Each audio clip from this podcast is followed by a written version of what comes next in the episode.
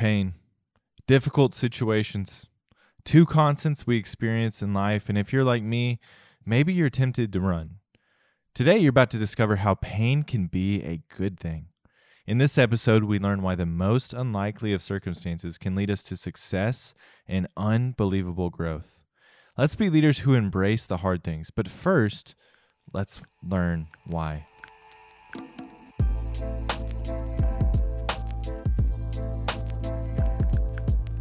Welcome to the Readout Podcast.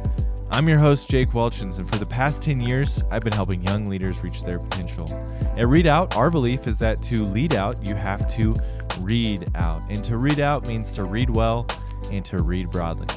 Almost every great leader in history has been a reader. And we wholeheartedly agree with Margaret Fuller when she said, Today a reader, tomorrow a leader. Reading is not optional to leadership. It's not the side dish, it's the main course. And in order to become a great leader, you have to dig in.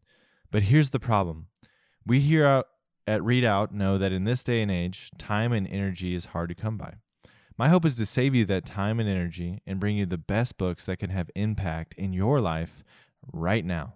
Then I want to teach you to get the most out of these books so that you can become the leader you've always dreamed of being faster than you ever imagined.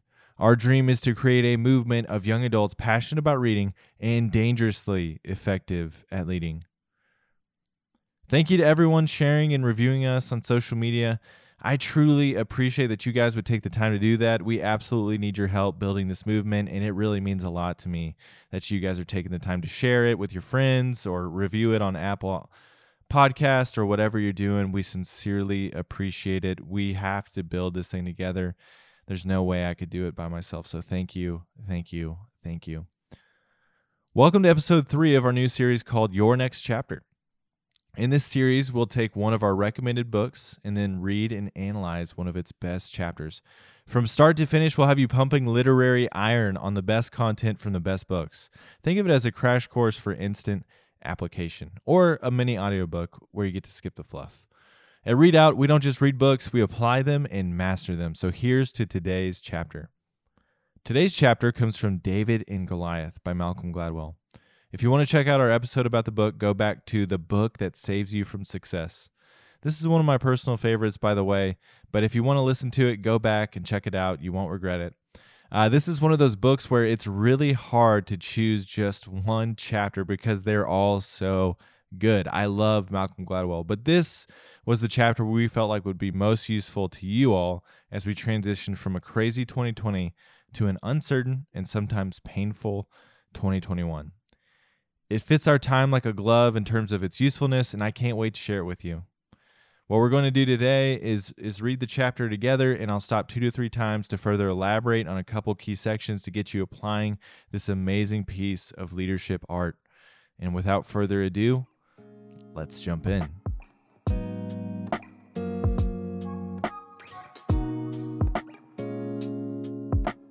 Chapter 5 Emil J. Freireich. How Jay did it? I don't know. When Jay Freireich was very young, his father died. The Freireichs were Hungarian immigrants who were running a restaurant in Chicago. It was just after the stock market crash in 1929. They lost everything. They found him in the bathroom, Freireich said. I think it was suicide because he felt all alone. He had come to Chicago because he had a brother there. When the crash occurred, the brother left town. He had a wife, two small children, no money, a restaurant gun. He must have been pretty desperate. Freireich's mother went to work in a sweatshop, sewing brims on hats. She made two cents a day. She didn't speak much English. She had to work 18 hours a day, seven days a week to make enough to have an apartment for us to rent, Freireich went on. We never saw her. We had a little apartment on the west side of Humboldt Park, bordering the ghetto. She couldn't leave a two year old and a five year old all alone, so she found an immigrant Irish lady who worked for room and board. My parent, from the age of two, was this Irish maid. We loved her. She was my mother. Then, when I was nine, my mother met a Hungarian man who had lost his wife and had one son, and she married him. It was a marriage of convenience. He couldn't take care of his son by himself, and she didn't have anybody. He was really bitter, shriveled guy. So they got married, and my mother left the sweatshop and appeared back on the scene, and they couldn't afford the maid anymore, so they fired her. They fired my mother. I never forgave my mother for that. The family moved from one apartment to another. They had protein one day a week. Freireich remembers being sent from store to store looking for a bottle of milk for four cents because the normal price of five cents was more than the family could afford. He spent his days on the street. He stole. He wasn't close to his sister. She was more of a disciplinarian than a friend. He didn't like his stepfather. In any case, the marriage didn't last. He didn't like his mother either. Whatever mind she had was destroyed in the sweatshops, he said. She was an angry person, and when she married this ugly guy who brought this person in, my half brother, who got half of everything I used to get, and then she fired my mother, his voice trailed off. Freireich was sitting at his desk. He was wearing a white coat, Everything he was talking about was both long ago and, in another more important sense, not long ago at all. I can't remember her ever hugging or kissing me or anything like that, he said. She never talked about my father. I have no idea wh- whether he was nice to her or mean. I never heard a word. Do I ever think about what he might have been like? All the time. I have one picture. Freireich turned in his chair and clicked on a file of pictures on his computer. Up came a grainy early 20th century photograph of a man who, not surprisingly, looked a lot like Freireich himself. That's the only picture of him my mother ever had, he said. The edges of the photo were uneven. It had been cropped from a much larger family photograph. I asked about the Irish maid who raised him. What was her name? He stopped short, a rare pause for him. I don't know, he said. It will pop into my head, I'm sure. He sat still for a long moment and concentrated. My sister would remember. My mother would remember but they are no longer alive. I have no living relatives, just two cousins. He paused again. I want to call her Mary. And that may actually be her name, but my mother's name was Mary, so I may be confusing it.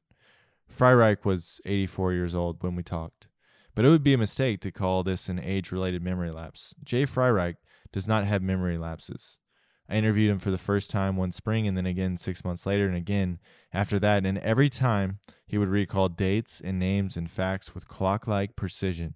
And if he went over the same ground as he had on the previous occasion, he would stop himself and say, I know, I said this to you before. He could not retrieve the name of the woman who raised him because everything from those years was so painful that had been pushed to the furthest recesses of his mind. In the years leading up to the Second World War, the British government was worried. If in the event of war the German Air Force launched a major air offensive against London, the British military command believed that there was nothing they could do to stop it. Basil Liddell Hart, one of the foremost theorists of the day, estimated that in the first week of any German attack, London could see a quarter of a million civilian deaths and injuries. Winston Churchill described London as the greatest target in the world, a kind of tremendous, fat, valuable cow tied up to attract the beast of prey. He predicted that the city would be so helpless in the face of the attack that between 3 and 4 million Londoners would flee to the countryside. In 1937, on the eve of war, the British military command issued a report with a d- direct prediction of all. A sustained German bombing attack would leave 600,000 dead and 1.2 million wounded and create mass panic in the streets. People would refuse to go to work. Industrial production would grind to a halt the army would be useless against the Germans because it would be preoccupied with keeping order among the millions of panicked civilians. All right, let's step out for a minute. This is a great book and this is a great chapter, but let's use this moment for perspective. I like to consider how this story applies to me before I dive further into it. Jay's life was unimaginably hard.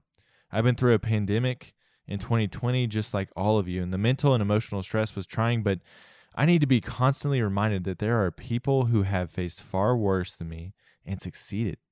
That gives me perspective and, strangely, much hope when I face tough times. When facing tough times, I need to be reminded that I'm not the only one and I'm not the worst by far.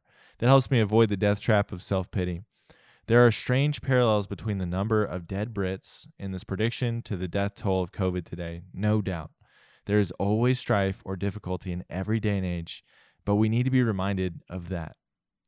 Today, this chapter relates to you. So let's take the rest in together. Okay, back to the book.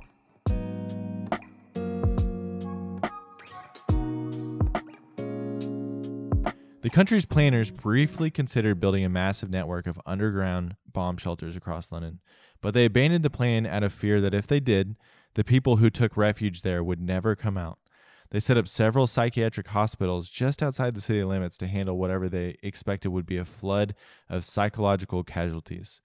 There is every chance, the report said, that this could cost us the war. In the fall of 1940, the long anticipated attack began.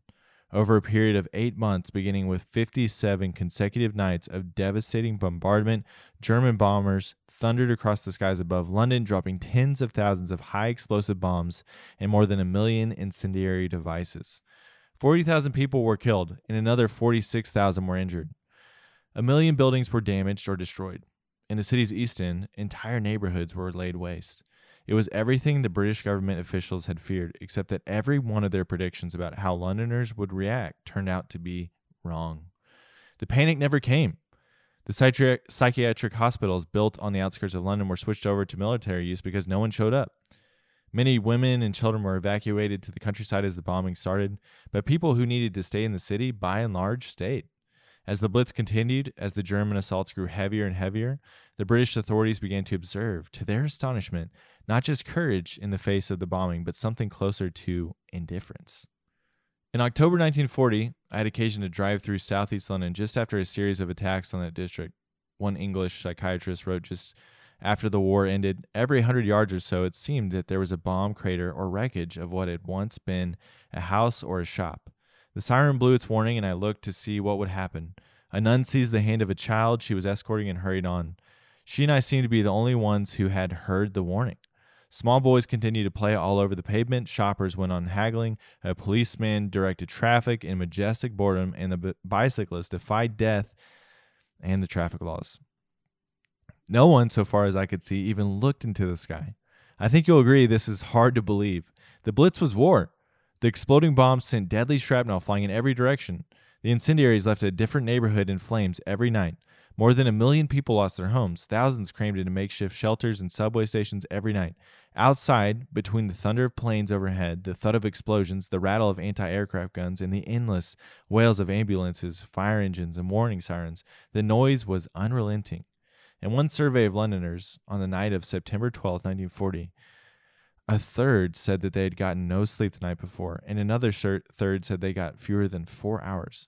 Can you imagine how New Yorkers would have reacted if one of their office towers had been reduced to rubble, not just once, but every night for two and a half months? The typical e- explanation for the reaction of Londoners is the British stiff upper lip, the stoicism said to be inherent in English character. Not surprisingly, this is the explanation most favored by the British themselves. But one thing that soon became clear was that it wasn't just the British who behaved this way. Civilians from other countries also turned out to be unexpectedly resilient in the face of bombing. Bombing, it became clear, didn't have the effect that everyone had thought it would have. It wasn't until the end of the war that the puzzle was solved by the Canadian psychiatrist J.T. MacCurdy in a book called The Structure of Morale. MacCurdy argued that when a bomb falls, it divides the affected population into three groups. The first group is the people killed. They're the ones whom experience of the bombing is obviously the most devastating. But as MacCurdy pointed out, perhaps a bit callously, the morale of the community depends on the reaction of the survivors. So, from that point of view, the killed do not matter. Put this way, the fact is obvious corpses do not run about spreading panic. The next group he called the near misses. They feel the blast, they see the destruction, are horrified by the carnage. Perhaps they are wounded, but they survive deeply impressed. Impression means here a powerful reinforcement of the fear reaction in association with bombing. It may result in shock, a loose term that covers anything from a dazed state or actual stupor to jumpiness and preoccupation with the horrors that have been witnessed. Third, he said are the remote misses. These are the people who listen to the sirens, watch the enemy bombers overhead, and hear the thunder of exploding bombs. But the bombs hit down the street or the next block over, and for them, the consequences of a bombing attack are exactly the opposite of the near miss group. They survived. In the second or third time that happens, the emotion associated with the attack, MacCurdy wrote, is a feeling of excitement with a flavor of invulnerability. A near miss leaves you traumatized. A remote miss makes you think you are invincible. In diaries and recollections of Londoners who lived through the Blitz, there are countless examples of this phenomenon. Here's one. When the first siren sounded, I took my children to our dugout in the garden and I was quite certain we were all going to be killed. Then the all clear went without anything having happened. Ever since we came out of the dugout, I have felt sure nothing would ever hurt us. Or consider this from the diary of a young woman whose house was shaken by a nearby explosion. I lay there feeling indescribably happy and triumphant. I've been bombed, I kept on saying to myself over and over again, trying the phrase on like a new dress to see how it fitted. I've been bombed. I've been bombed. Me. All right, time out. This is an unbelievable thing to say. I've been bombed. I've been bombed. Could that possibly apply to us today, though, in the middle of a pandemic? I believe so. And we'll be back in one second to tell you why this is important for you. All right, we just heard about how the lady was saying, I've been bombed. I've been bombed. But this here just goes to show the power of the human mind. Here's why this is important for us as leaders. Many of us live day to day trying to avoid some uncertain fear or dread. This can come in many forms fear of losing your job, fear of failing, fear of others rejecting you, the fear of being slandered, fear of failing that test, and on and on and on. While all these fears are legitimate, the point Gladwell is trying to make here is that the fear, in and of itself, is very rarely equivalent to the reality. We're masters of the imagination. If we're not careful, we give fear and the unknown too much credit. There have been many times in my life where I've run against one of these major fears. And on the other side, wound up telling myself, wow, that really wasn't so bad. It might have not have been immediate, but over time, I've always, almost always found myself saying, I've been bombed. I've been bombed. I've been bombed. Let's put fear in its proper place and know that if the worst happens, it will probably be okay. All right, back to the book.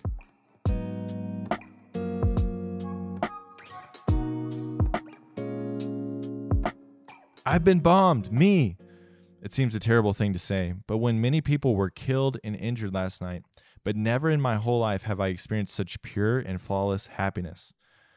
So, why were Londoners so unfazed by the Blitz? Because 40,000 deaths and 46,000 injuries spread across a metropolitan area of more than 8 million people means that there were more than many more remote misses who were emboldened by the experience of being bombed than there were near misses who were traumatized by it.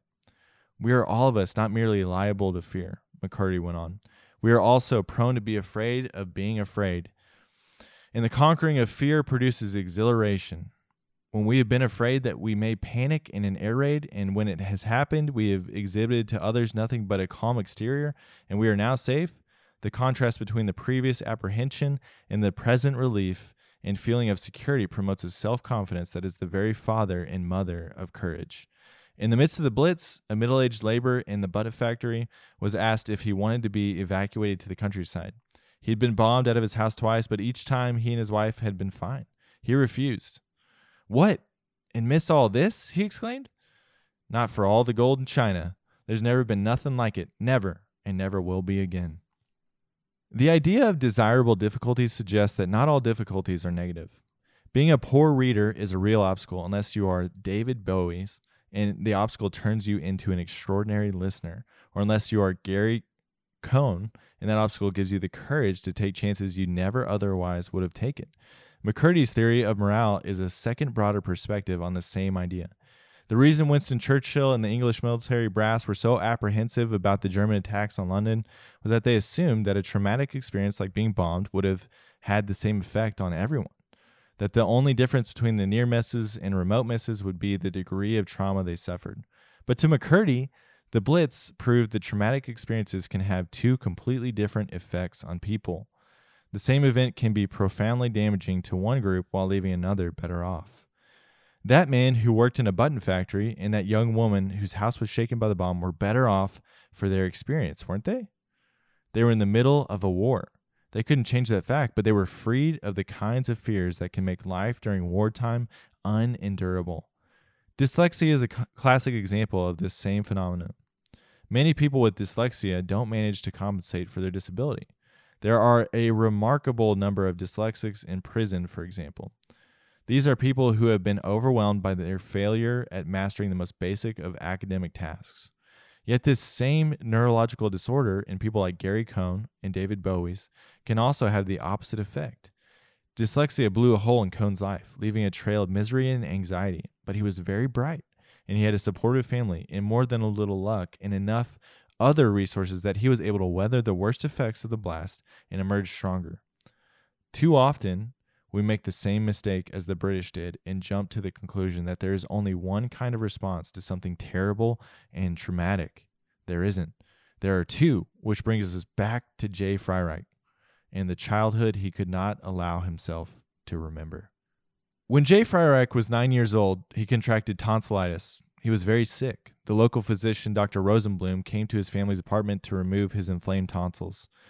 I never saw a man in those years, Freireich said. Everyone I knew was a woman. If you saw a man, he was dirty and in overalls. But Rosenblum, he had a suit and a tie, and he was dignified and kind. So from the age of 10, I used to dream about becoming a famous doctor. I never thought of any other career. In high school, his physics teacher took a shine to him and told him he should go to college. I said, What do I need? He said, Well, probably if you get $25, I think you can make it. It was 1942. Things were better, but people still weren't very well off. $25 wasn't small stuff. I don't think my mother had ever seen $25. She said, Well, let me see what I can do. A couple of days later, she appeared. She had found a Hungarian lady whose husband died and left her money. And believe it or not, she gave my mother $25. Instead of keeping it, my mother gave it to me.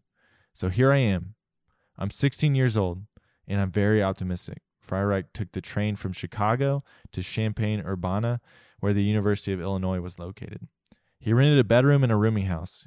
He got a job waiting tables in a sorority house to pay his tuition, with the added bonus that he could feed himself from the leftovers. He did well and was accepted to medical school, and after which he began his internship at Cook County Hospital, the major public hospital in Chicago. Medicine in those years was a genteel profession. Doctors held a privileged social position and typically came from upper middle class backgrounds. Freireich was not like that. Even today in his 80s, Freireich is an intimidating man. Six foot four and thick through the chest and shoulders. His head is oversized, even for a body as large as his, making him seem bigger still. He is a talker, fluent, relentless, and loud, his voice inflected with the hard vowels of his native Chicago. In moments of special emphasis, he has the habit of shouting and pounding the table with his fist, which memorably once resulted in his shattering a glass conference table. The immediate aftermath was later described as the only time anyone had ever seen Freireich silenced. At one point, he dated a woman from a much more affluent family than his. She was refined and sophisticated. Freireich was a bruiser from Humboldt Park who looked and sounded like the muscle from some Depression era gangster. She took me to the symphony, it was the first time I'd ever heard of classical music, he remembered. I'd never seen a ballet, I'd never seen a play. Outside of our little TV that my mother purchased, I had no education to speak of. There was no literature, no art, no music, no dance, no nothing. It was just food. And not getting killed or beating up. I was pretty raw. Freireich was a research associate in hematology in Boston. From there, he was drafted into the Army and chose to complete his military service at the National Cancer Institute just outside of Washington, D.C.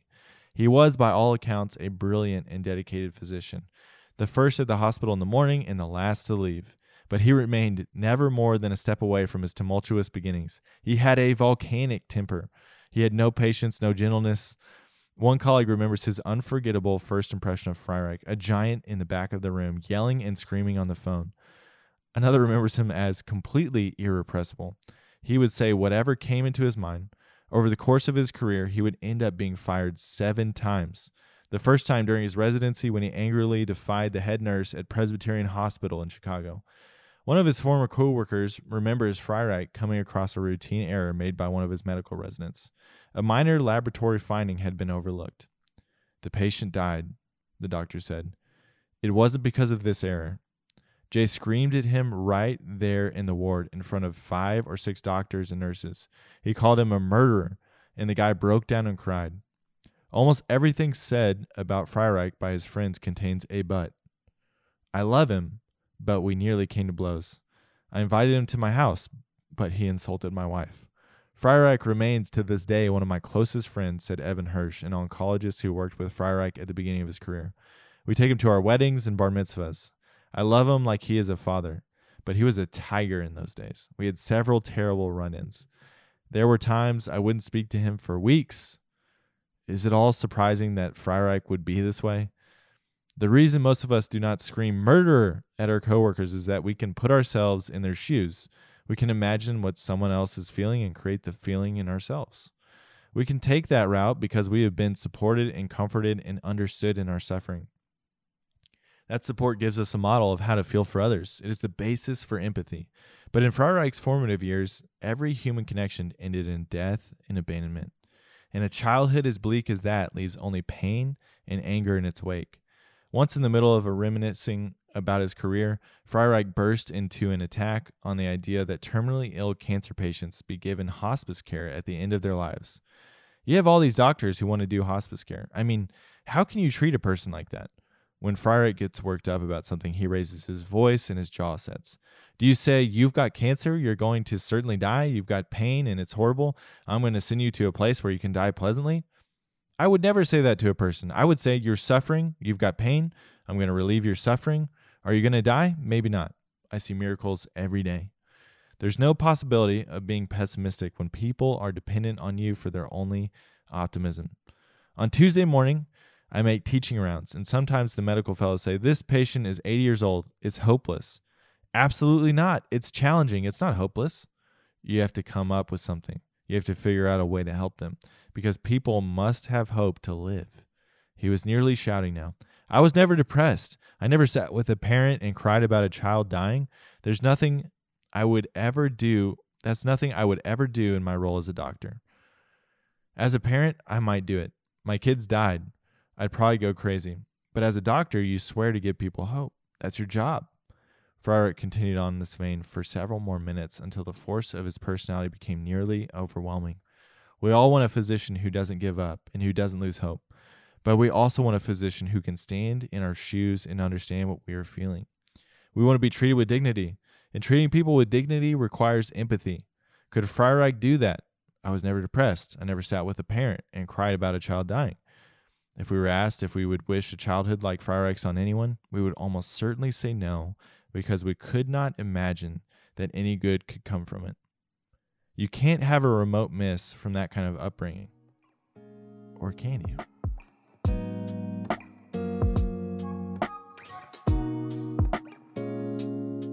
Leave it to Malcolm Gladwell to leave you on a cliffhanger like that. The rest of the chapter goes on to detail the incredible benefits Jay's hard upbringing would bring to his career. My hope is that this chapter gives you hope no matter what difficulty you're facing. If you'll allow it, the pain and difficulty you're facing will leave you better on the other side in so many ways. If you want to finish out this chapter of the book, please use the link in our show notes to buy it. You'll get a great book at no extra cost to you, and we'll get a portion of the proceeds to continue producing the best content possible for you all. That's our third book for your next chapter. Over the coming weeks, we're going to keep bringing you some of the best chapters from the books we love, coaching you to ring them out for every ounce of leadership growth. This is your host, Jake Welchens, and remember, life's too short for bad books. If you know someone out there who would benefit from today's episode, please share it. Let's build this thing together. I need your help. To connect or see what I'm reading right now, follow me on my Instagram at Jake Welchins or my Goodreads profile at www.goodreads.com slash Jake Welchins. This podcast is brought to you by the Launchpad Podcast Collection and performed and written by myself, Jake Welchins. Podcast production by the one and only Logan Bonjean. See you next time on Read Out.